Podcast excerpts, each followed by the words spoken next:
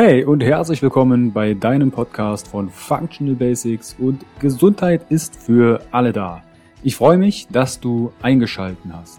Mein Name ist Carsten Wölfling. Ich bin Health- und Life Coach, Speaker und der Gründer von Functional Basics und der Bewegung Gesundheit ist für alle da. Functional Basics vereint dir die besten und effizientesten Werkzeuge, erprobte Schritte und authentische Experten aus verschiedenen Fach- und Lebensbereichen, sodass du deine Ziele nachhaltig erfolgreich erreichst und das Leben erlebst, was du dir wünschst. Erhalte die richtigen Tools und Impulse und kreiere gemeinsam, entspannt und flexibel Schritt für Schritt deine Basis für mehr natürliche Gesundheit, Entfaltung deiner Persönlichkeit, mehr Bewusstsein und Lebensfülle.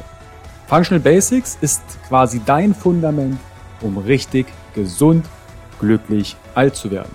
Weitere exklusive Informationen zur Folge findest du in den Show Notes und auf meiner Homepage www.functional-basics.de. Teile den Podcast im Social Media. Warum? Gesundheit ist für alle da. Ich wünsche dir viel Spaß bei dieser Folge. Dein Carsten. Herzlich willkommen wieder beim Interview von Functional Basics, deiner Basis für natürliche Gesundheit, mehr Klarheit und Leichtigkeit im Leben. Hier ist Carsten und falls du das allererst mal hier reinhörst, fühle dich herzlich willkommen. Heute dreht sich um das Thema Ernährung, Stress, Familie. Und zwar sprechen wir über das Thema gesunde Ernährung bei Stress und im Familienalltag. Und dazu habe ich mir die Ernährungsberaterin und das Gesicht hinter Dein Ernährungscoach Jennifer eingeladen. Grüß dich, Jennifer. Hallo, Carsten. Hi. Das war jetzt ganz fix mal die Eckdaten zusammengefasst. Ihr erfahrt natürlich gleich mehr über Jennifer, wie sie zu dem ganzen Thema gekommen ist. Wir werden auch auf die Fragen der Community eingehen, also von euch, die ihr bei Instagram in der Story gestellt habt. Bevor wir zu der Headline kommen, Jennifer, wie bist du zu dem Thema Ernährung gekommen? Warum ist das für dich, ich nenne es mal, zum Beruf oder deine Mission ist ja auch, dass du Abnehmen, Gesundheit und Leistungsfähigkeit im stressigen Berufs- und Familienalltag verbreiten möchtest? Ja, da muss ich äh, ganz kurz ein bisschen ausholen. Ähm, ich fange immer gerne an und sage, dass ich als Kind immer ja, normal schlank gewesen bin. Ich hatte ein super Verhältnis zum Essen, ähm, zur Bewegung. Ich habe mich gerne bewegt, war aktiv, alles war super. Dann kam die Pubertät und ja, man fängt an, sich so ein bisschen zu verändern und man guckt links und rechts, wie verändern sich denn die anderen so und eigentlich war bei mir auch da immer alles im Rahmen. Blöderweise habe ich mich auch durch äußere Einflüsse da so ein bisschen, ja, äh, den, den Blick so verzerren lassen. Also ich hatte eine falsche Wahrnehmung von mir selbst und habe ungünstigerweise recht früh als Teenager schon angefangen, mich mit ja, Diäten auseinanderzusetzen. Und die eine oder andere erste Diät aus ein bisschen heimlich halt schon gemacht. Und äh, ja, das zog sich dann irgendwie immer weiter. Und das Verrückte war einfach, dass ich durch diese Diäten, die ich dann angefangen habe, oder beziehungsweise ja, als Schüler ähm, ja, fängst du das an und hältst es nicht wirklich weiter durch, sammelst dadurch hauptsächlich negative Erfahrungen und im Grunde hat das so eine Abwärtsspirale aufgebaut. Also ich habe dadurch eher ungünstige Gewohnheiten aufgebaut. Meine Sicht auf die ganzen Dinge ähm, ist einfach total ins Negative übergeschwappt. Also jetzt auf Ernährung bezogen. Es hat mich immer mehr gestresst. Und im Endeffekt ähm, ja, bin ich von einer Diät in die nächste gerutscht und das hat sich knapp 15 Jahre lang so gezogen. Und dann kam halt der Punkt, an dem ich sagte, Jennifer, so geht das nicht weiter. Ich habe einfach keine Lust mehr. Und ähm, ja, ich akzeptiere das jetzt einfach so, wie ich bin. Dann habe ich halt nicht den Körper, den ich gerne hätte. Also Stichwort Körperfettanteil und Verteilung. Und ähm, ja, ich habe auch keine Lust mehr irgendwie auf Kohlenhydrate zu verzichten und was man halt alles so ausprobiert hat. Ähm, habe dann einfach gesagt, nee, ich esse jetzt wieder, was ich möchte. Und ich mache auch Sport, wie ich möchte. Also früher habe ich halt Sport gemacht, weil es mir Spaß gemacht hat. Und durch diese ganzen Abnehmwarngeschichten war ich an dem Punkt, dass ich sagte, ich muss Sport machen, um dies, das, jenes zu verbrennen und äh, ja, um einfach abzunehmen. Also der Fokus lag einfach komplett falsch. Ja, und dann war ich wirklich an dem Punkt, dass ich einfach gegessen habe und mich bewegt habe, wie ich wollte und habe relativ schnell festgestellt, dass sich das Ganze doch auf natürliche Art und Weise anfängt zu regulieren ohne dass ich bewusst auf Kalorien geachtet habe. Ich habe halt einfach gegessen, wonach mir war. Und das klingt jetzt so, als wäre ich jeden Tag, weiß ich nicht, in irgendeine Fastfood-Kette gerannt. Nee, dem war halt nicht so. Ich habe halt einfach nur wieder eigentlich auch sehr gute Lebensmittel zugelassen. Ähm, Nudeln, Reis, äh, Bananen vor allem. Und ähm, klar habe ich natürlich auch Süßigkeiten gegessen, Schokolade, aber dadurch, dass dieser Verbotdruck einfach nicht da war, hat sich das total schnell reguliert, dass ich da gar nicht irgendwie wieder in irgendeine Falle getappt bin, ganz im Gegenteil. Und dann merkte ich auch, ähm, dass die Einstellung und auch das Mindset generell da auch eine große Rolle spielt und habe angefangen, mich mit dem Thema Mindset erstmal zu beschäftigen und habe da angefangen, halt viel zu hinterfragen und äh, vieles beleuchtet. Ja, und im Freundes- und Bekanntenkreis ähm, wurde ich sowieso öfters nach Ernährungstipps gefragt, weil alle schon auf dem Zettel hatten, dass ich mich immer gerne damit beschäftigt habe. Ja, und dann kam letztendlich auch der Punkt, an dem ich gesagt habe, hm, es gibt so viele Menschen da draußen, die einen ähnlichen Weg gegangen sind wie ich. Ich war zwar jetzt nicht besonders stark übergewichtig, aber ich hatte halt immer so meine 10 Kilo, die mich gestört haben oder zumindest von der Körperform äh, war das nicht das, was ich wollte. Und Diäten machen halt bei vielen Menschen ja einfach viel kaputt ähm, und ähm, verzerren eigentlich auch die, die, die Welt. Also eigentlich ist es ja gar nicht so schwer, aber man macht sich so verrückt durch alle Zeitschriften, Tipps, die man so halt aufschnappt. Und dann habe ich für mich beschlossen, auch mit Bestärkung durch Freunde, hey, mach doch ähm, die Fortbildung zur Ernährungsberaterin. Ich bin nämlich eigentlich, äh, komme ich aus der Medienbranche, ich bin Bildingenieurin bei einem Fernsehsender und heute sage ich ganz gerne, ich äh, bin tagsüber Ernährungsberaterin und nachts Bildingenieurin. Ähm, tatsächlich ist es so, ich bin zu 50 Prozent festangestellt beim Sender und ähm, zu 50 Prozent freiberuflich als Ernährungsberaterin tätig.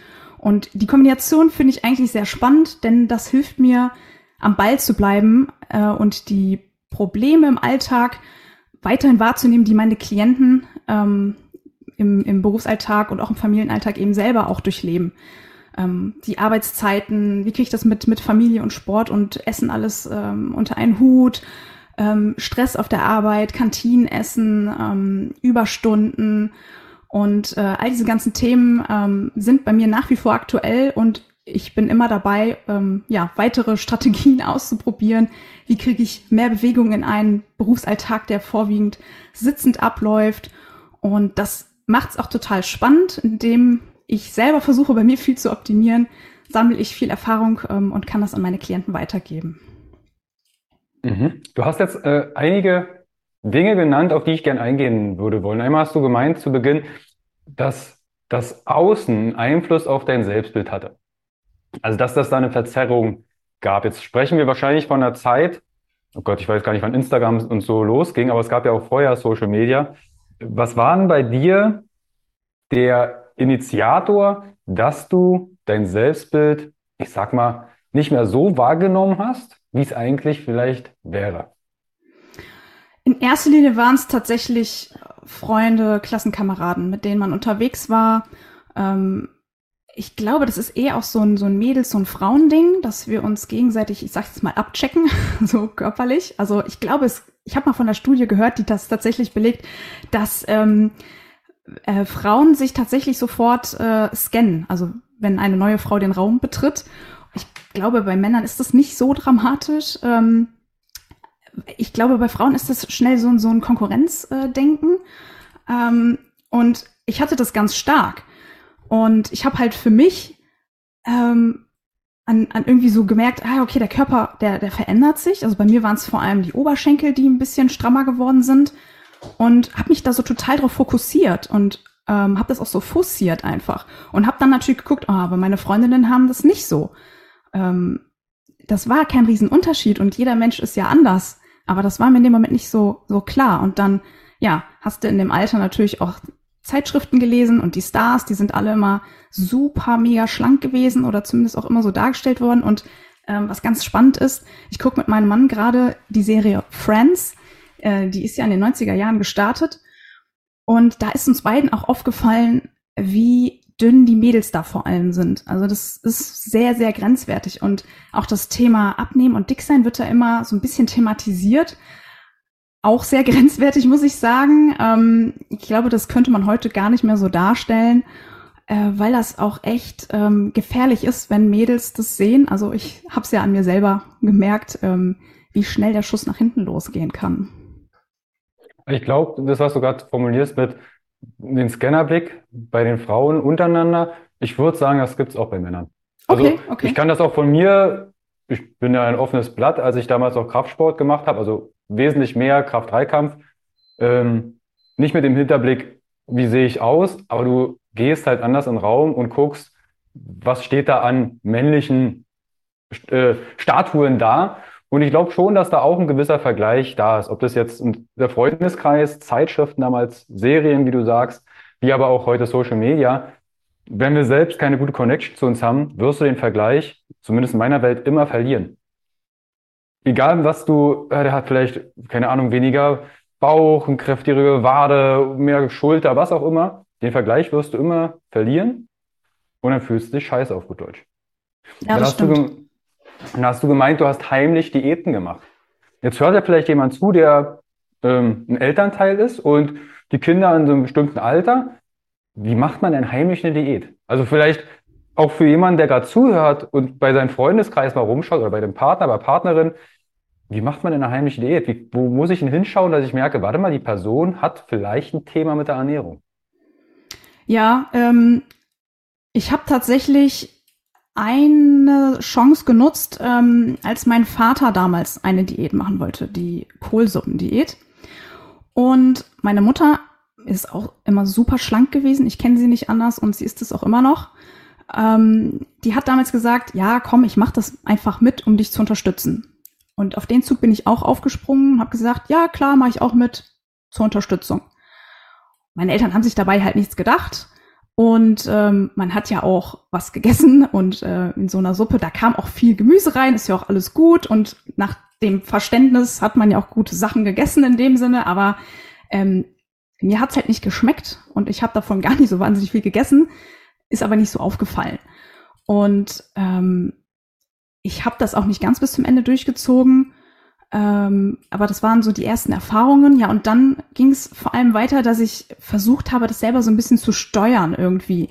Ähm, dass ich dann auf dem Teller halt weniger Kartoffeln hatte irgendwie und äh, dass man von der Menge her einfach weniger gegessen hat. Ich muss aber dazu sagen, ich war auch nie ein riesen Portionenesser. Also ich habe schon immer eher kleinere Portionen gegessen. Also lustige Anekdote mit 16 äh, beim goldenen M ähm, bin ich mit dem Happy Meal vollkommen klargekommen und das war mir fast schon zu viel. Ähm, also meine Eltern waren, waren das auch gewohnt, dass ich gar nicht so wahnsinnig viel esse. Ähm, trotzdem hat man halt versucht, das irgendwie so gut es ging irgendwie doch noch zu steuern, aber es war halt super schwierig, weil man einfach nicht selber für sein Essen verantwortlich war. Ja, also ähm, das waren letztendlich auch mehr Versuche, als dass es tatsächlich durchgeführte Diäten waren. Aber ich habe halt angefangen, mich damit zu beschäftigen, nicht auf gute Art und Weise. Hm? Du hast vorhin das Mindset erwähnt. Also dass die Gedanken oder das, was ich vielleicht zum Essen weiß oder meine zu wissen, dass du dich als erstes damit beschäftigt hast. Was waren denn da so die ersten Meilensteine oder Aha-Momente, wo du sagst, aha, so ist das also in der Ernährung. Wieso wusste ich das nicht? Ja, tatsächlich waren es wirklich die, die Routinen auch und äh, auch Trigger herauszufinden. Also zum Beispiel ähm, war das bei mir so, wenn ich von der Arbeit nach Hause gekommen bin, ähm, egal ob es Frühdienst war oder Spätdienst, also Spätdienst sprich nach 22 Uhr, ähm, setzte bei mir einfach Hunger ein. Und das war mehr so der Drang nach Erholung einfach, nach Me-Time würde man heute sagen. Und ja, was habe ich dann gemacht? Man hat sich einen Schokoriegel gegessen, äh, abends hat man sich die Chipstüte nochmal aufgemacht und sich vor den Fernseher gesetzt, was eigentlich gar nicht notwendig war, um die Uhrzeit noch. Und da zu, zu verstehen, ähm, welche Prozesse so im Alltag ablaufen, welche Routinen da greifen, wo man erstmal gar nicht wahrnimmt, was man vielleicht auch alles isst, ähm, dahinter zu steigen, das waren Riesenmeilensteine für mich. Also damit habe ich total viel ähm, gelöst, weil ich dann angefangen habe, erstmal einfach nur Alternativen zu suchen, ähm, gar nicht erstmal diese Routine in dem Sinne zu durchbrechen, sondern der erste Schritt war für mich, geh es einfach noch einfacher an, ähm, weil Routinen zu durchbrechen, das ist auch Arbeit. Aber wenn du die Alternativen schaffst, also wenn ich jetzt zum Beispiel mittags dann von der Arbeit nach Hause kam, dann gab es für mich erstmal ein Latte Macchiato oder ein Milchkaffee. Könnte man jetzt sagen, ja, okay, der hat aber auch Kalorien, vor allem wenn du dir auch noch Zucker reintust und so, ja. Aber erstmal weniger als vielleicht ein Schokoriegel und äh, ein Stück Kuchen oder die Tüte Chips oder weiß ich nicht. Und dann habe ich halt daran gearbeitet, das Schritt für Schritt weiter zu optimieren. Und ähm, das war für mich auch ein riesen Aha-Effekt. Du musst nicht schwarz-weiß denken, du kannst in Grauzonen denken und du kannst vor allem kleine Schritte gehen. Du musst nicht von heute auf morgen eine Sache oder alles auf einmal verändern, sondern du kannst auch eine einzige Sache in kleinen Schritten angehen. Und einfach so diese, diese Blockade zu lösen, das war, das war eine riesen Erleichterung. Einfach ähm, ja, du darfst so sein, wie du bist. Und das ist gut so. Und du kannst in kleinen Schritten trotzdem nach Optimierung streben.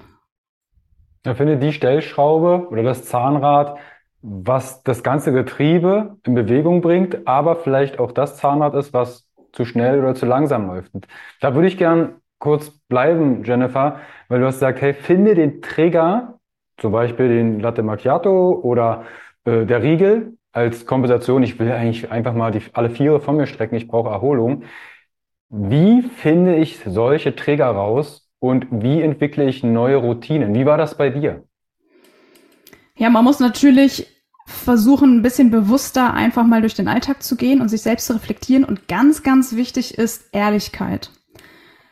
Der Klassiker ist, ich glaube, das kennen wir alle, wir können uns vieles schönreden. Und das habe ich auch lange getan ich habe oft gedacht, ich mache doch schon alles und ich esse ja gar nicht viel und die so so solche Sachen, ja, dass man dann sich vielleicht doch öfters mal einen Schokoriegel gegönnt hat, als man eigentlich zugeben wollte. Damit belügt man sich ja nur selbst und deswegen ist halt Ehrlichkeit super wichtig, um sich überhaupt erstmal selber einzugestehen, was eigentlich die Situation ist.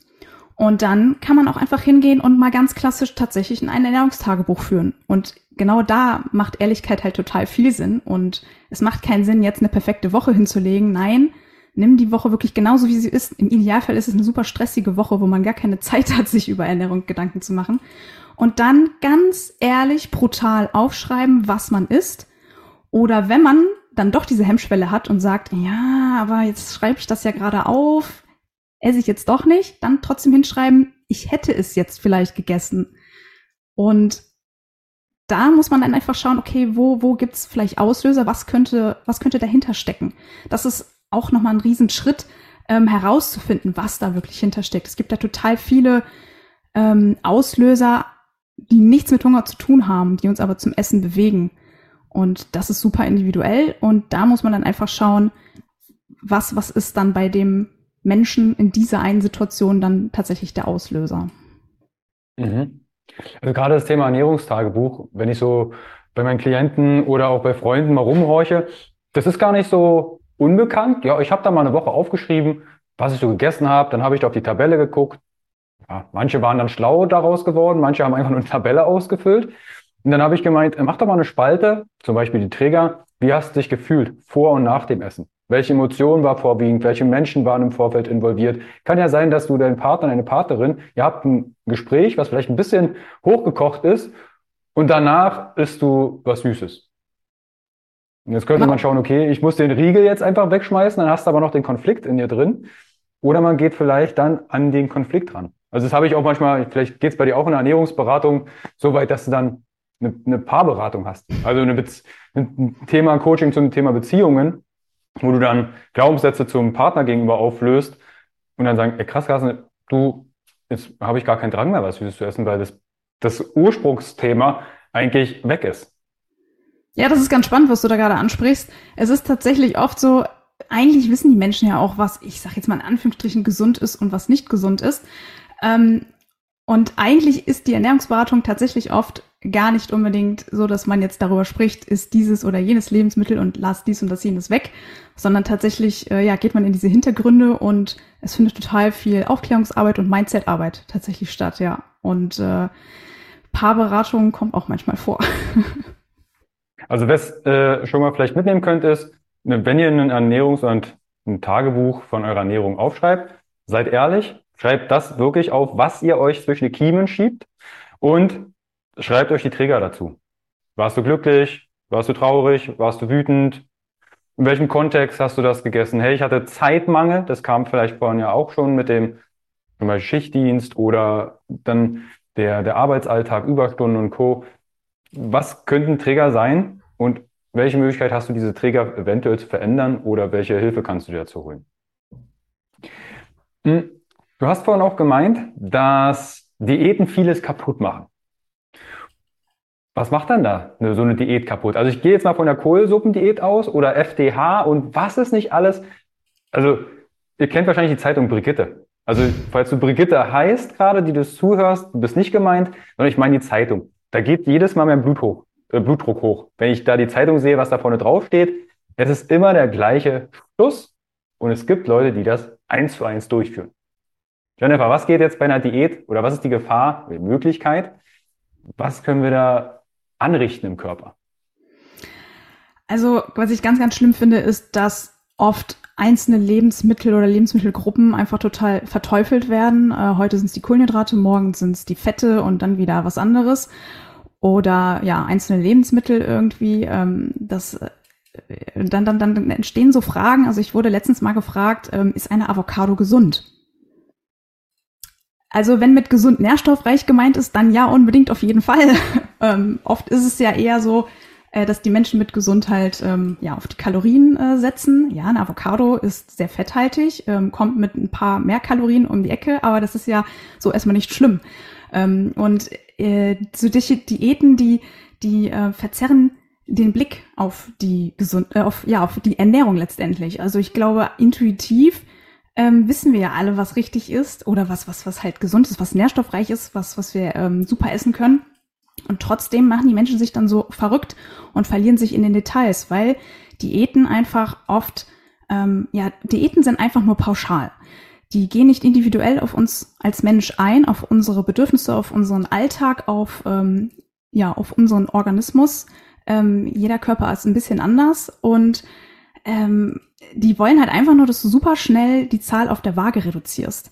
Und in welcher Form das geschieht, das ist den Diäten ja egal, weil die leben davon, dass äh, Person XY 10 Kilo in sieben Wochen abgenommen hat, damit rumrennt und die Freundinnen lesen das oder hören das und sagen sich, jo, die Diät mache ich auch, die ist super. Ähm, wenn man in so kurzer Zeit halt sehr drastisch äh, an Ernährung schraubt, passiert es vor allem, dass man ja nichts nachhaltig verändert und dann kommt der klassische Jojo-Effekt und danach wird alles nur noch schlimmer, weil vor allem auch der Frust dazu kommt. Das ist ein riesen Teufelskreis und das macht halt ähm, vom Kopf her auch total viel. Und irgendwann wissen wir auch einfach nicht mehr, weil so viel Unsinn einfach geschrieben wird in Zeitschriften, aber auch auf Social Media, wissen viele einfach nicht mehr, ja, was ist denn jetzt gut oder nicht gut und was kann ich denn jetzt überhaupt noch essen? Und gefühlt ist ja alles irgendwie nicht mehr super und ja, seit einigen äh, Jahren ähm, ist ja High Protein jetzt so äh, werbetechnisch ganz heiß in den äh, Regalen zu finden. Und ähm, ob jetzt der High Protein Joghurt so viel toller ist, ähm, ja, das ist halt auch alles wieder individuell. Natürlich darf man sich auch mal ein High Protein Produkt gönnen, keine Frage. Proteinanteil ist sowieso oft noch stark unterschätzt, so wie ich das zumindest wahrnehme. Auf der einen Seite, auf der anderen Seite wird nur noch auf Protein gesetzt. Ähm, aber ich kann nicht nur von Protein leben. Das ist super wichtig, aber ja, Gemüse, Obst, Kohlenhydrate, ähm, Fette, das ist alles wichtig. Das ist eben der Punkt. Wir können nicht einfach irgendwas rausstreichen. Wir brauchen alles. Und das schaffen wir einfach über die Vielfalt in unserer Ernährung. Das Vielfältige ist, glaube ich, für viele ein Thema, die Abwechslung, was nicht heißt, dass ihr jeden Tag ein Fünf-Gänge-Menü ähm, kochen müsst. Wir haben Routinen. Bei manchen sieht das Frühstück manchmal sehr ähnlich aus oder das Abendessen oder irgendeine andere Mahlzeit. Aber das mit dem Thema Eiweiß bekomme ich auch häufig die Frage. Also tatsächlich gestern erst beim Outdoor-Training hat mich eine, eine Teilnehmerin gefragt, Carsten, wie kommst du nur auf dein Eiweiß? Was hältst du von Eiweißpulvern? Das waren so zwei Fragen in einer. Da wusste ich, okay, sie hat wahrscheinlich den Verdacht, dass sie zu wenig Eiweiß verzehrt fragt mich, wie ich auf meine Eiweißmenge komme. Das heißt also, sie wiegt wahrscheinlich knapp 55, ich wiege knapp 85. Das ist, ich will nicht sagen, eine Birne mit einem Apfel vergleichen, aber meine Mengen, die wahrscheinlich auch vielleicht auch äh, aus einem bestimmten Kontext erhöht sind, ist ein ganz anderer Rahmen als bei ihr. Und dann das Thema Proteinpulver. Und da sage ich dann, bin ich der Meinung, die Basis muss stimmen. Du kannst dich auch nicht nur von deinem Pulver ernähren. Von daher äh, bin ich da vollkommen bei dir. Aber ohne jetzt niemandem zu nahe zu treten, die Lebensmittelindustrie, ich glaube, die denkt, wir sind einfach blöde. Wenn sie auf ein Joghurt High Protein draufschreiben, ähm, und der hat den gleichen Eiweißgehalt wie die Eigenmarke von vielleicht dem, dem Laden und der kostet aber zwei Euro weniger. Also da, da denkt man manchmal, okay, vielleicht gibt es die Menschen auch einfach. Was bitte jetzt nicht heißt, ist ohne Wertung, aber da klatsche ich mir mal an die Stirn und denke, wie, wie dumm sind eigentlich die Leute. Aber diese nicht Anführungsstrichen ähm, Dummheit ist gemeint, was fehlt uns denn? Was, warum fallen wir auf solche Marketing-Dinge rein? Bitte, wenn ihr das kauft, esst es mit Genuss, gebt das Geld aus, ist alles fein. Aber was fehlt uns? Also warum verkopfen wir uns die Ernährung so? Das ist jetzt eine Frage an mich, ne? Ja, ja. Nee. Vielleicht haben die, haben die Zuhörerinnen und Zuhörer das auch gerade versucht zu beantworten. Aber Jennifer, die Frage ist genau an dich gerichtet, weil warum machen wir uns die Ernährung so kompliziert und wie würde denn eine einfache Ernährung ausschauen? Also, das ist genau der Punkt. Ich bin zum Beispiel niemand, der irgendwie sagt, ist jetzt dieses Lebensmittel, um Magnesium, Calcium, keine Ahnung was äh, zu decken. Und dann isst du jetzt das und das, damit du dieses und jenes ähm, Vitamin und Mineralstoff noch zu dir nimmst. Äh, ich, ich bin da überhaupt gar kein Freund von. Ich, mir bringen auch diese ganzen Listen im Internet oder auf Instagram, die da so gepostet werden, gar nichts. Ich bin ein Freund von, versuche einfach Vielfalt in deinen Lebensmitteln ähm, einzubringen. Also sprich, beim Gemüse sagt man, oder beim Gemüse und Obst sagt man ja gerne bunt und damit ist wirklich farbenfroh gemeint. Also jetzt nicht jeden Tag Tomate, Gurke, Tomate, Gurke, Tomate, Gurke.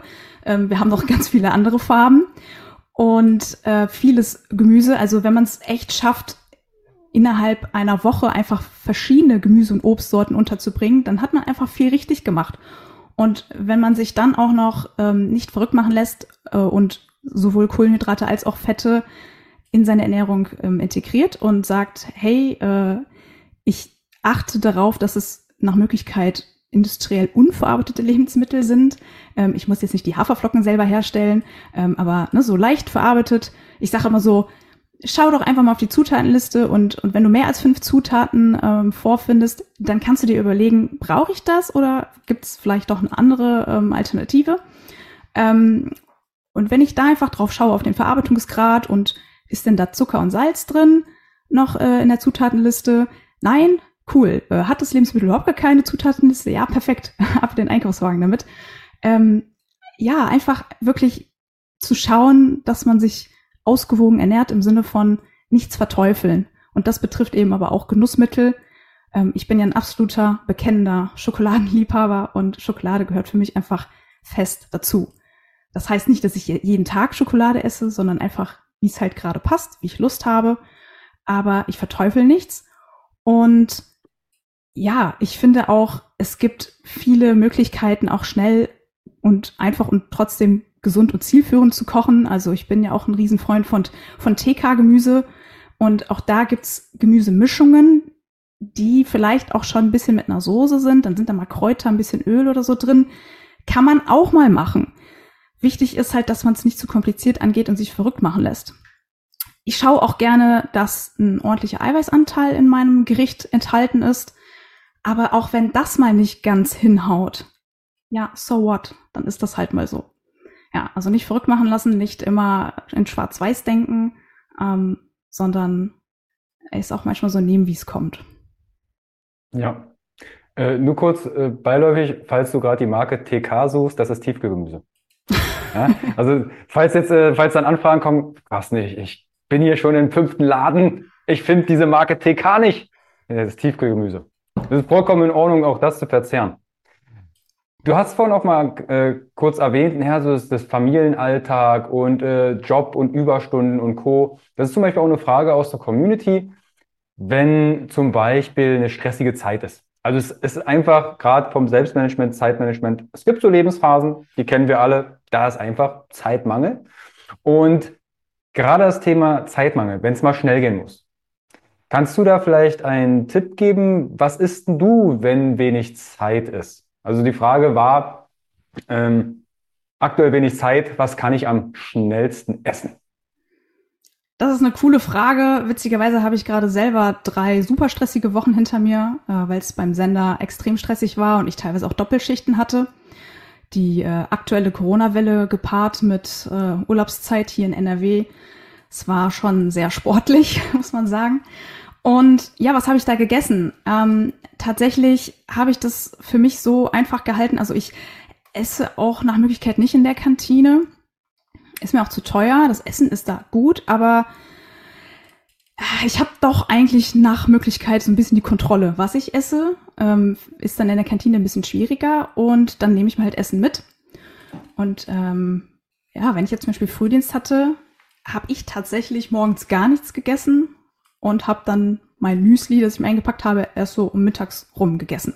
War für mich persönlich ähm, einfach eine Strategie, die funktioniert hat. Funktioniert nicht für jeden, ähm, aber war zumindest etwas, was für mich jetzt so gegangen ist. Und wenn ich dann halt ja abends zu Hause was gekocht habe, dann habe ich mir das auch super einfach gemacht. Also ich liebe zum Beispiel einfach irgendwie schnell ein bisschen Gemüse grob schnibbeln, muss ja gar nicht äh, fein sein und ab in den Ofen damit. Und äh, dann mache ich mir einen Dip ähm, aus, aus Quark, aus Magerquark, rühre ich mir was an. Äh, da habe ich mein Eiweiß dabei. Ich habe äh, durch das Gemüse ein Riesenvolumen, also da haue ich mir auch echt ordentlich was drauf. Schrumpft ja am Ofen, der Wasseranteil verschwindet ja. Und ähm, ja, der Ofen erledigt letztendlich die Arbeit für mich. Klar muss ich das Gemüse kurz äh, waschen und äh, grob schnibbeln, aber es ist super schnell gemacht. Ähm, ich bin auch ein Freund äh, von ähm, ja, äh, Nudeln zum Beispiel aus Hülsenfrüchten. Das geht auch super. Die sind schnell gekocht. Auch da äh, kippe ich mir gerne einfach TK-Gemüse mit in die Pfanne, äh, mische das alles unter. Ähm, dann gibt's ein bisschen Öl drauf und ein paar geröstete äh, ja, Pinienkerne oder ein paar Nüsse drüber. Das geht auch super schnell. Ähm, was ich auch immer zu Hause habe, sind ähm, diese Sojaschnetzel. Ähm, die gibt's ja auch öfters jetzt äh, leichter zu bekommen. Ähm, das finde ich halt ganz praktisch, weil die einfach, ähm, dadurch, dass es getrocknet ist, sind die super lange haltbar. Und die müssen einfach nur mal kurz 10, 15 Minuten in Wasser einweichen und dann kann man das Ganze verarbeiten, letztendlich wie, wie Fleisch. Ähm, einfach in die Pfanne anbraten. Ähm, man hat auch eine super Proteinquelle und bei mir gibt's dann auch auf jeden Fall immer ja, Gemüse dazu. Also man merkt schon, ich bin TK-Gemüse-Fan, weil man sich einfach das, das Schnibbeln spart. Man hat da auch gute Mischungen. Man kann ähm, zum Beispiel, wenn man sich eine TK-Gemüsemischung nimmt, wo vielleicht doch auch schon ein bisschen Soße mit dran ist, kann man das Ganze auch noch mit weiterem Gemüse einfach ein bisschen strecken. Ähm, was ich zum Beispiel gerne mache, ist auch, wenn es denn doch mal ein Fertigprodukt ist, ich esse auch gern mal die Fischstäbchen. Dann ist es aber das einzige Fertigprodukt und der Rest drumherum wird halt frisch gebaut ähm, weiß ich nicht, man kann Kartoffeln äh, auch super geil im Ofen machen. Also Kartoffelspalten, bisschen Öl dran, bisschen Rosmarin, Thymian, ab in den Ofen, damit der Ofen erledigt wieder die Arbeit. Ähm, was ja jetzt auch ein super Trend ist, sind ja so diese One-Pot-Gerichte äh, Gerichte im Ofen. Ähm, das funktioniert eigentlich auch ganz gut, kann man durchaus mal machen. Ähm, und letztendlich, ja, ganz unkompliziert, äh, TK-Gemüse, Fisch in die Pfanne oder ähm, ja, ein schnelles Nudelgericht. Reis ist auch immer super. Und ähm, da muss man gar nicht stundenlang in der Küche stehen. Und mein Mann isst es auch. Und äh, das ist auch ein guter Beweis dafür, dass es schmeckt. Gerade wenn du sagst, dein Mann isst das auch, das Thema Familie steckt ja auch, ist für manche, und ich kann das nachvollziehen, ich habe jetzt noch keine Kinder, habe aber viele Klientinnen und Klienten, die Familien haben und nicht nur ein Kind, sondern teilweise vier, fünf. Dass es durch Homeoffice, Corona und Co. alles etwas komplizierter damals war. Und was sind denn so deine Impulse an, am Familienleben? Wenn, da kam zum Beispiel die Frage, ja, meine Kinder essen kein Gemüse. Oder äh, wir essen alle unterschiedlich. Oder hey, ich habe gar keine Zeit. Da spielt ja das Thema Stress wieder mit rein. Wie ist denn deine Erfahrung mit Familien? Tatsächlich geht's mir da so wie dir. Ich selber habe noch keine Kinder. Ähm, irgendwann möchte ich natürlich welche haben und habe aber auch schon viele Klienten gehabt, äh, viele Familien betreut und ähm, ja, da auch Gott sei Dank hilfreiche Tipps geben können. Ähm, das Wichtige ist auf jeden Fall, dass man sich da auch nicht stressen lässt. Ähm, wenn Kinder kein Gemüse essen, darf man auf jeden Fall erstmal schauen, wie gehe ich denn selber mit Gemüse um? Bin ich da ein gutes Vorbild? Ähm, also wie, wie, welche Ernährungsgewohnheiten bekommen meine Kinder denn von mir auch mit? Ähm, und dann ist es halt wichtig zu schauen, ähm, ich kann Gemüse ja auf unterschiedliche Art und Weise anbieten. Und äh, vielleicht ist es ähm, die Rohkost, die nicht gut ankommt, aber ähm, angedünstet oder auch ein bisschen angebraten oder auf den Grill geworfen, äh, ist die Paprika vielleicht plötzlich doch ganz lecker. Äh, dann gibt's natürlich auch verschiedene Gemüsesorten und ein Kind muss jetzt nicht alles essen. Also, weiß ich nicht, Rosenkohl, damit hätte man mich früher auch ähm, jagen können. Ähm, ist vollkommen okay, wenn ein Kind halt nicht alles isst. Ähm, man kann Gemüse auch ein bisschen gemein pürieren und irgendwo verstecken. Ähm, man kann damit Soßen zaubern. Ähm, man kann ähm, das äh, ja tatsächlich irgendwie so ein bisschen nicht sichtbar irgendwo äh, im Essen mit mit einbauen, in Gemüse puffern ähm, oder generell einfach irgendwie pürieren. Und was auch oft gut funktioniert, ist die Kinder einfach ja mit ähm, dran teilhaben zu lassen am Prozess. Ähm, zu, zu überlegen, okay, was wollen wir denn essen, was wollen wir kochen und auch zusammen zu kochen, das Essen zusammen vorzubereiten. Und äh, gerade bei kleineren Kindern ist das auch echt ein Riesen-Highlight, wenn sie dann selber mitschnibbeln dürfen, sind sie auch stolz darauf, was sie geschafft haben. Und dann ist die Hemmschwelle, etwas zu probieren, auch viel, viel kleiner und äh, man ist dann auch viel, viel neugieriger. Und auch das ist auf jeden Fall wichtig, einfach immer wieder mal anbieten. Und wenn ein Kind jetzt heute keine Möhren mag, dann versuch's in vier Wochen nochmal, vielleicht auch in einer anderen Form und einfach immer wieder anbieten und dranbleiben und sich nicht stressen lassen, ganz, ganz wichtig. Ja, also das Thema Kinder involvieren. Ich habe ähm, einige Jahre mal in Horts Kochworkshops gegeben und da haben wir Kinder mit involviert. Und da waren auch die Erzieher und ich auch total verblüfft, wie intuitiv eigentlich Kinder sein können. Ich weiß auch, das eine Kind hat Cornflakes, die hatten halt, wir haben so ein bisschen aufgebaut, verschiedene Lebensmittel von Gemüse, äh, Milchprodukten und Co. Und einfach mal geguckt, was, was würden die essen. Und das eine Kind hat tatsächlich Cornflakes mit Gurke gegessen. Also hat sich eine Gurke klein geschnitten, Cornflakes drauf gemacht. Dann haben wir so gefragt, hey, und wie ist das? Ich habe das dann auch mal probiert. Und nicht so gesagt, oh, wie kann man, sondern neugierig sein, so wie ja Kinderaugen sind. Wir sind ja auch Kinder, bloß ein bisschen größer geworden. Und er sagt, ja, das knuspert. Eine Gurke schmeckt eigentlich nicht, hat es gemeint. Also es schmeckt so nach nichts. Und dann hat er gesagt, ich mache immer die Cornflakes oder würde gern Cornflakes da drauf machen, weil es dann knuspert. Wie geil ist das denn? Total. Also, die Kinder da wirklich mit involvieren, sicherlich, wenn das Kind zwei Jahre ist, bitte jetzt nicht ein Messer in die Hand geben und sagen, hier, mach dein Essen selber.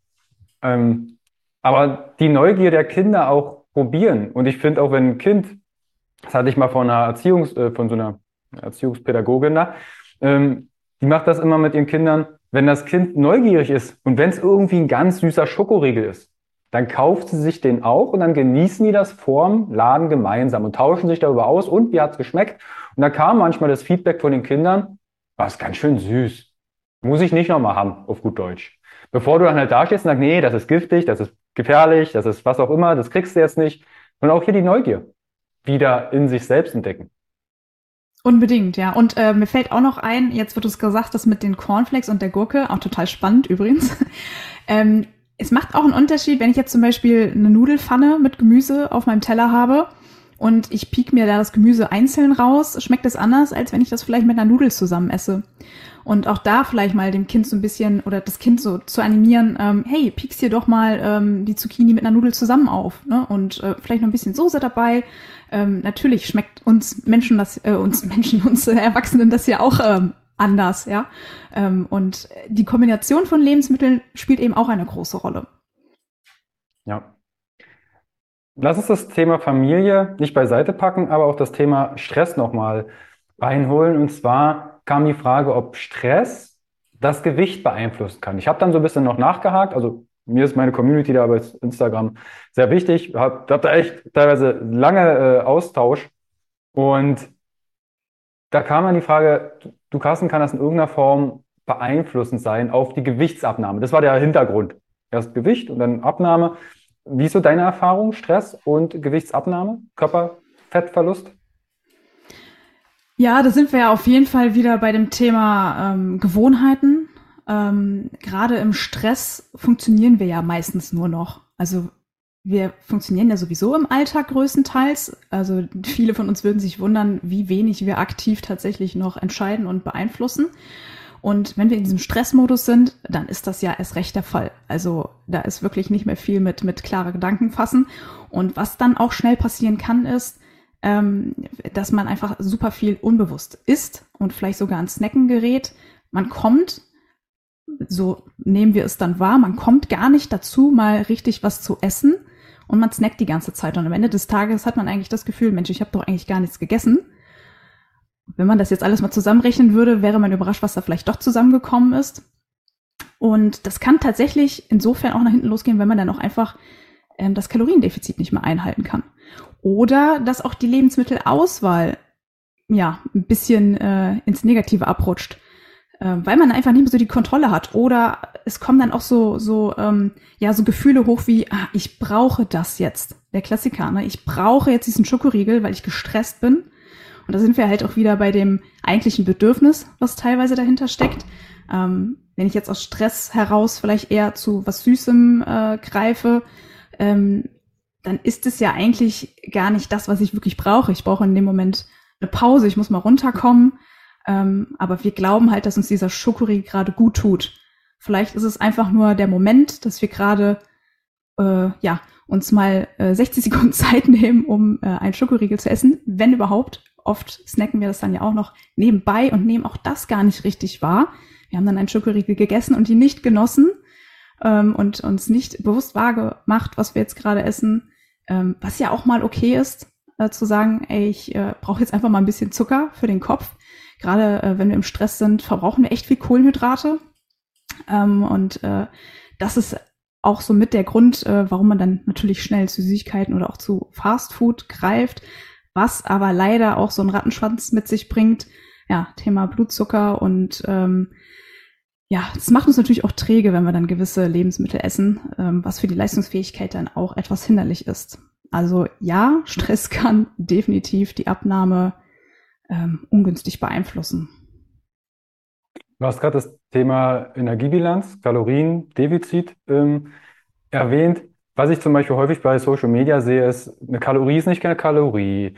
Äh, das ist viel wichtiger, Superfood aus der Dose zu essen, statt auf äh, Energiedefizit zu ja, ich sag mal, zu achten. Also es ist ein sehr emotionaler Podcast, merke ich gerade, weil sowas kotzt mich auf gut Deutsch einfach nur an, wo ich denke, was für eine, jetzt müssen wir sagen, das Piep kommt. Piep, ja, wird denn dort kommuniziert? Die essen dann Tausende von Blaubeeren und kaufen sich irgendwelche Pülverchen und meinen, sie sind das Wunder der Welt, das, wo der Energieerhaltungssatz überhaupt nicht greift. Wie ist denn das bei dir? Wenn du jetzt Klientinnen und Klienten ähm, hast, wie sehen die das denn mit der Energiebilanz? Sind die dafür offen und sagen, hey ja, mit einer negativen Energiebilanz nehme ich ab oder sagen die, nö, davon bin ich außen vor? Also tatsächlich ist es so, dass die meisten sehr auf die Kalorien fokussiert sind. Ähm, denen ist es schon bewusst, dass die weniger Energie zu sich nehmen dürfen, äh, wenn sie abnehmen wollen. Und es ist einfach so. Also Tatsache ist, wir müssen im Energiedefizit sein. Ähm, Erschreckenderweise finde ich das aber auch nicht ganz so gut, sich nur auf die Kalorien zu fokussieren.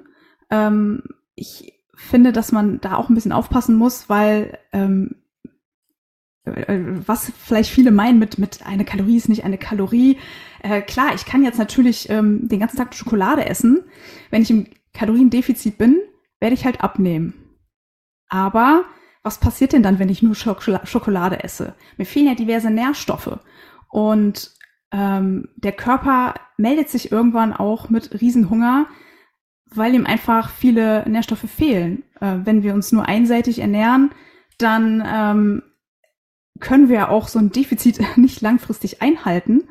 Ähm, und wir werden einfach so übermannt von Hunger, dass das kann man gar nicht schaffen.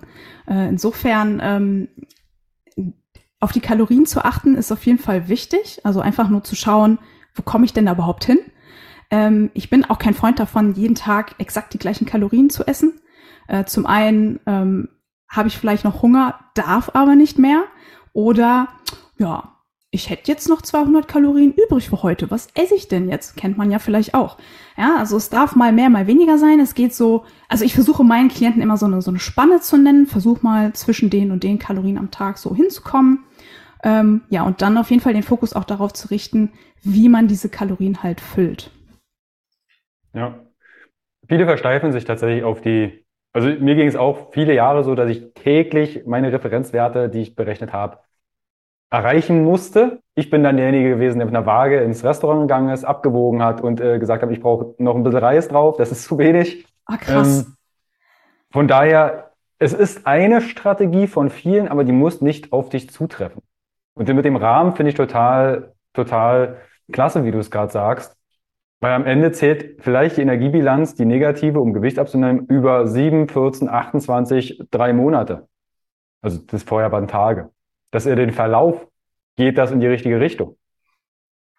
Aber manche wissen ja gar nicht, wie sie den Verlauf protokollieren sollen. Stellen sich auf die Waage und denken, oh, schon wieder hochgegangen oder runter. Was wären denn für dich Möglichkeiten, um eine Gewichtsabnahme oder vielleicht auch Zunahme, das ist ja auch wichtig bei manchen, ähm, zu protokollieren? Was gibst du denn Teilnehmern und deinen Klienten mit? Unbedingt als erstes ein Foto machen oder mehrere Fotos von verschiedenen Ansichten. Ähm, auch gerne mal die Körperumfänge messen, wobei das auch immer so eine Sache ist, äh, das mit dem Messen, da sind sehr starke äh, ja, Messschwankungen mit drin, ähm, die das Ganze auch ein bisschen ungünstig beeinflussen. Also Fotos finde ich immer super, weil man einfach da auch super dann vergleichen kann. Natürlich muss man dann einen gewissen Zeitraum abwarten. Also es macht jetzt nicht Sinn, jede Woche ein Foto zu machen. Da wird man vielleicht noch nicht so viel sehen. Mm, wenn man alle paar Wochen, weiß ich nicht, alle vier Wochen mal Fotos macht, kann man vielleicht schon was erkennen. Sich auf die Waage zu stellen, kann man auf jeden Fall machen. Ähm, ich bin ja eh auch so, so ein kleiner Datenfreak. Ich mache das jetzt schon seit fast zwei Jahren jeden Tag. Ähm, einfach weil ich auch neugierig bin. Mir hat es tatsächlich geholfen, auch noch zu verstehen, wie stark die Gewichtsschwankungen innerhalb von 24 Stunden sein können.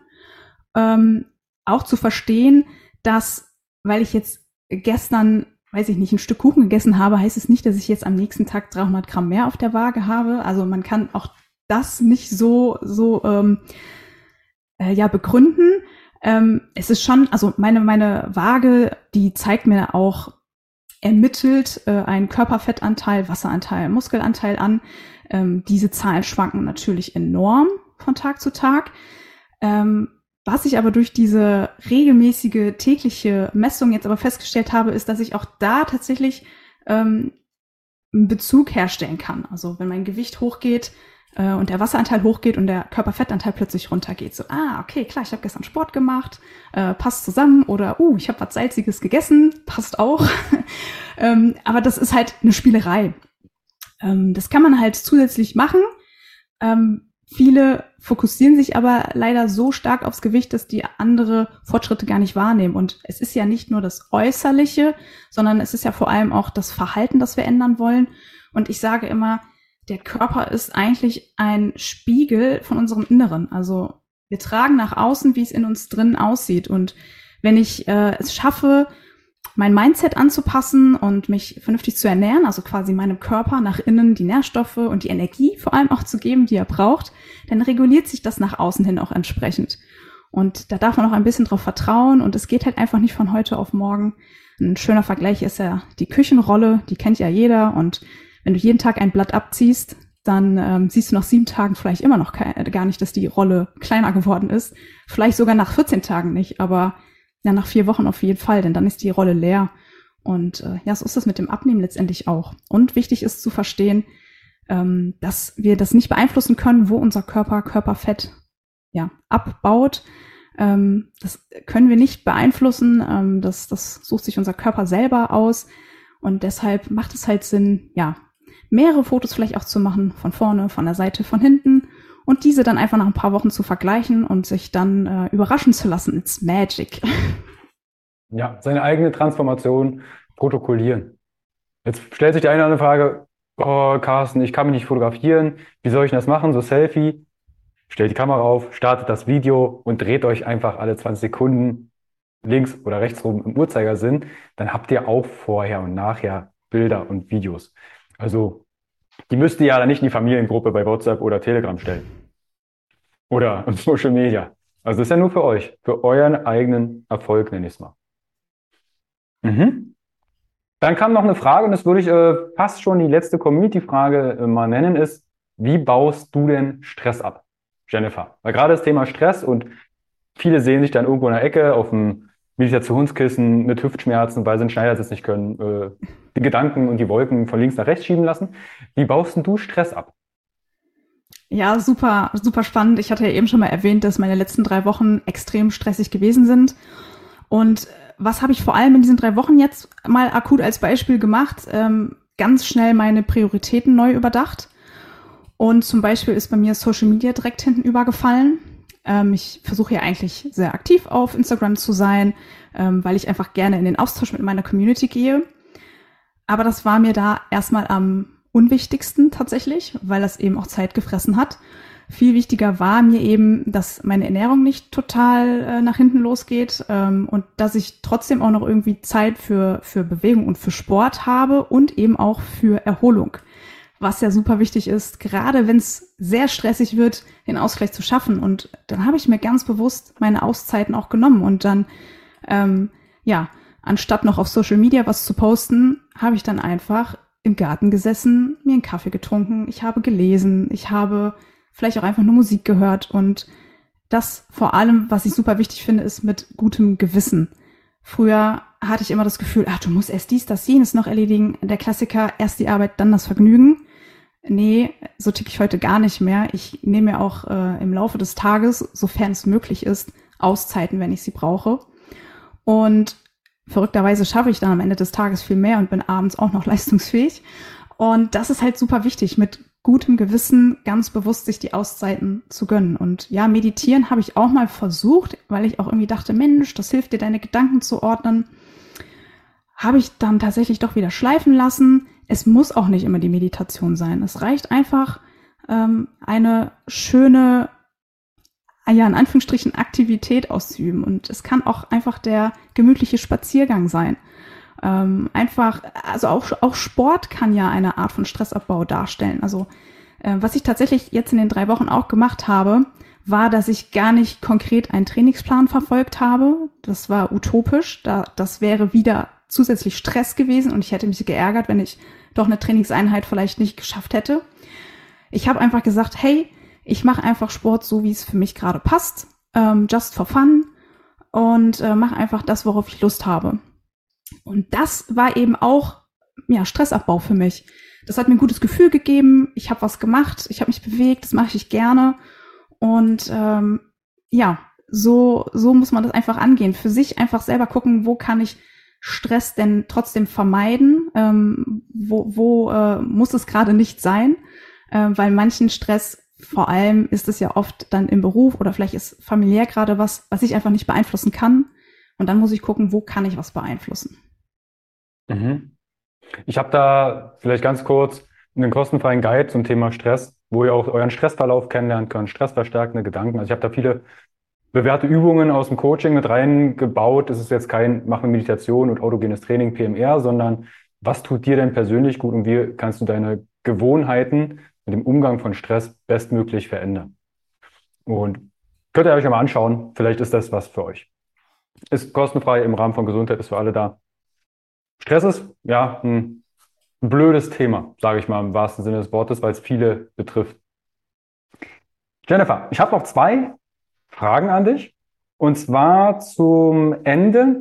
Was sind so deine drei Basics aus deinem, ich nenne es mal, Handlungs, Handlungsfeld oder Fachbereich, die jeder wissen und umsetzen sollte? Drei Basics. Ähm, drei Basics. Ja, äh, jetzt muss ich kurz überlegen. Alles gut. ähm, also Basis Nummer eins ist auf jeden Fall, ähm, sei ehrlich, überleg dir, was du möchtest ähm, und schau dann, was du bereit bist dafür zu tun. Ähm, es bringt nichts, irgendeine, irgendein Abnehmprogramm zu verfolgen, was überhaupt nicht zu einem passt oder eine Ernährungsform. Ähm, das, das, das passt einfach nicht zusammen, das wird dich nicht glücklich machen und dich vor allem nicht langfristig ans Ziel führen. Deshalb Ehrlichkeit ist das äh, Allerwichtigste und das führt letztendlich auch zu Punkt zwei. Ähm, du darfst dir auch selber eingestehen, ähm, was du vielleicht verändern musst, um dein Ziel zu erreichen. Das ist eben auch super wichtig. Ähm, du darfst offen dafür sein für Veränderung. ähm, es geht bei Veränderungen nicht nur um das Äußere, sondern vor allem um das Innere. Also wenn du es schaffst, deine Gedanken und dein Handeln anzupassen, zu verändern, dann passiert die Veränderung im Außen eigentlich automatisch.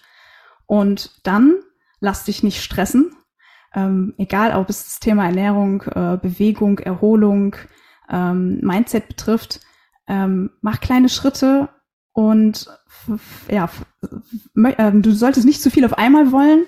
Ähm, mach das, was für dich möglich ist. Setz dir kleine Mindestziele, die du in deinem Alltag auf jeden Fall umsetzen kannst, auch wenn es stressig wird. Ja. Cool. Danke. Gerne. Und die letzte Frage, gerade für die nächsten Generationen, kann ja sein, dass der Podcast 2045, 2000, was weiß ich, 200 noch was gehört wird. Was sind denn so, wenn du ein Schulfach kreieren könntest? Wie würdest du das nennen und was würdest du vermitteln an die nächsten Generationen? Oh, wie würde ich das nennen? Also, ich glaube, da ich ähm, die Meinung vertrete, dass das Mindset sowieso das Allerwichtigste ist, äh, damit, das ist die Basis für alles, egal was ich äh, vielleicht verändern möchte, ähm, sollte es tatsächlich in die Richtung gehen.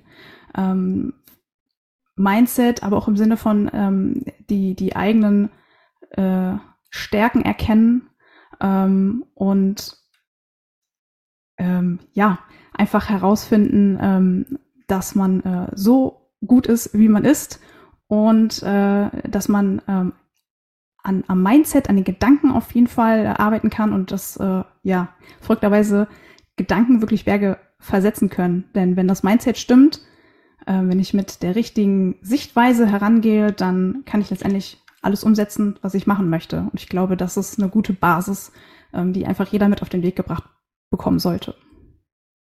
Cool, dann hoffe ich mal, dass wir, wir sind ja ähm, dabei, auch das Gesundheitswesen mit zu verändern oder positiv, und zumindest in unserem Falle zu beeinflussen. Wenn jetzt jemand zuhört und sagt, Jennifer, ich habe da ein Thema mit der Ernährung. Ich würde da gern genauer hinschauen und auch das Thema Mindset. Wie kann ich denn mit dir Kontakt aufnehmen und was bietest du konkret an? Ja, also gerne über Instagram auf deine Ernährungscoach äh, gehen und äh, mit mir und meiner Community in den Austausch kommen oder auch auf meiner Website deinernährungscoach.com äh, mir da einfach eine Nachricht schreiben. Ähm, und ich biete auf jeden Fall ähm, ein Coaching äh, im 1 zu 1 an. Ich biete auch Familiencoachings an ähm, dass ich direkt Familien äh, gemeinsam äh, betreue und ich sehe mich da auch als Wegbegleiter für einen gewissen Zeitraum und dann schauen wir einfach, ähm, ja, was deine Ziele sind, was deine Vorstellungen sind, wie deine Situation jetzt aussieht und wie wir vielleicht gemeinsam ein Stück deines Weges gehen können und wie ich dich bestmöglichst unterstützen kann. Cool. Also nehmt da gern mit Jennifer Kontakt auf, schaut in die Show Notes. Da verlinke ich euch das auch auf der Homepage die extra Seite, wo ich nochmal alles zusammenfasse. Und da würde ich mich sehr freuen, wenn ihr auch an Jennifer herantretet. Wenn ihr auf Social Media seid, ihr kennt den Spruch von mir, schätzt das wert, ist kostenfreier Content, liken, abonnieren, teilen mit euren Liebsten und bestenfalls auch mal eine Frage stellen. Nicht nur stumpf aufs Herz drücken, sondern wenn Fragen entstehen, tretet an Jennifer oder an mich oder an andere Podcast-Gäste oder andere Instagram-Leute heran. Weil das ist wir machen das ja nicht ohne Grund. Wir wollen uns helfen. Genau. Cool. Jennifer, ich danke dir vielmals für den vielen Input. Es ist auch wahrscheinlich eine Folge, die man mindestens zweimal hören muss, um alles mitzuschneiden und mitzubekommen. Ansonsten vielen, vielen lieben Dank für deine grandiose Arbeit und dann hören wir uns bald wieder. Super, danke, dass ich äh, hier eingeladen war und äh, ja, so viel über dieses Thema sprechen durfte. Ganz, ganz großen Dank. Gerne, gerne. Bis dahin, abonniert den Podcast, geht mit uns in den Austausch und dann hören wir und sehen wir uns bald wieder. Bis dahin, ciao. Tschüss.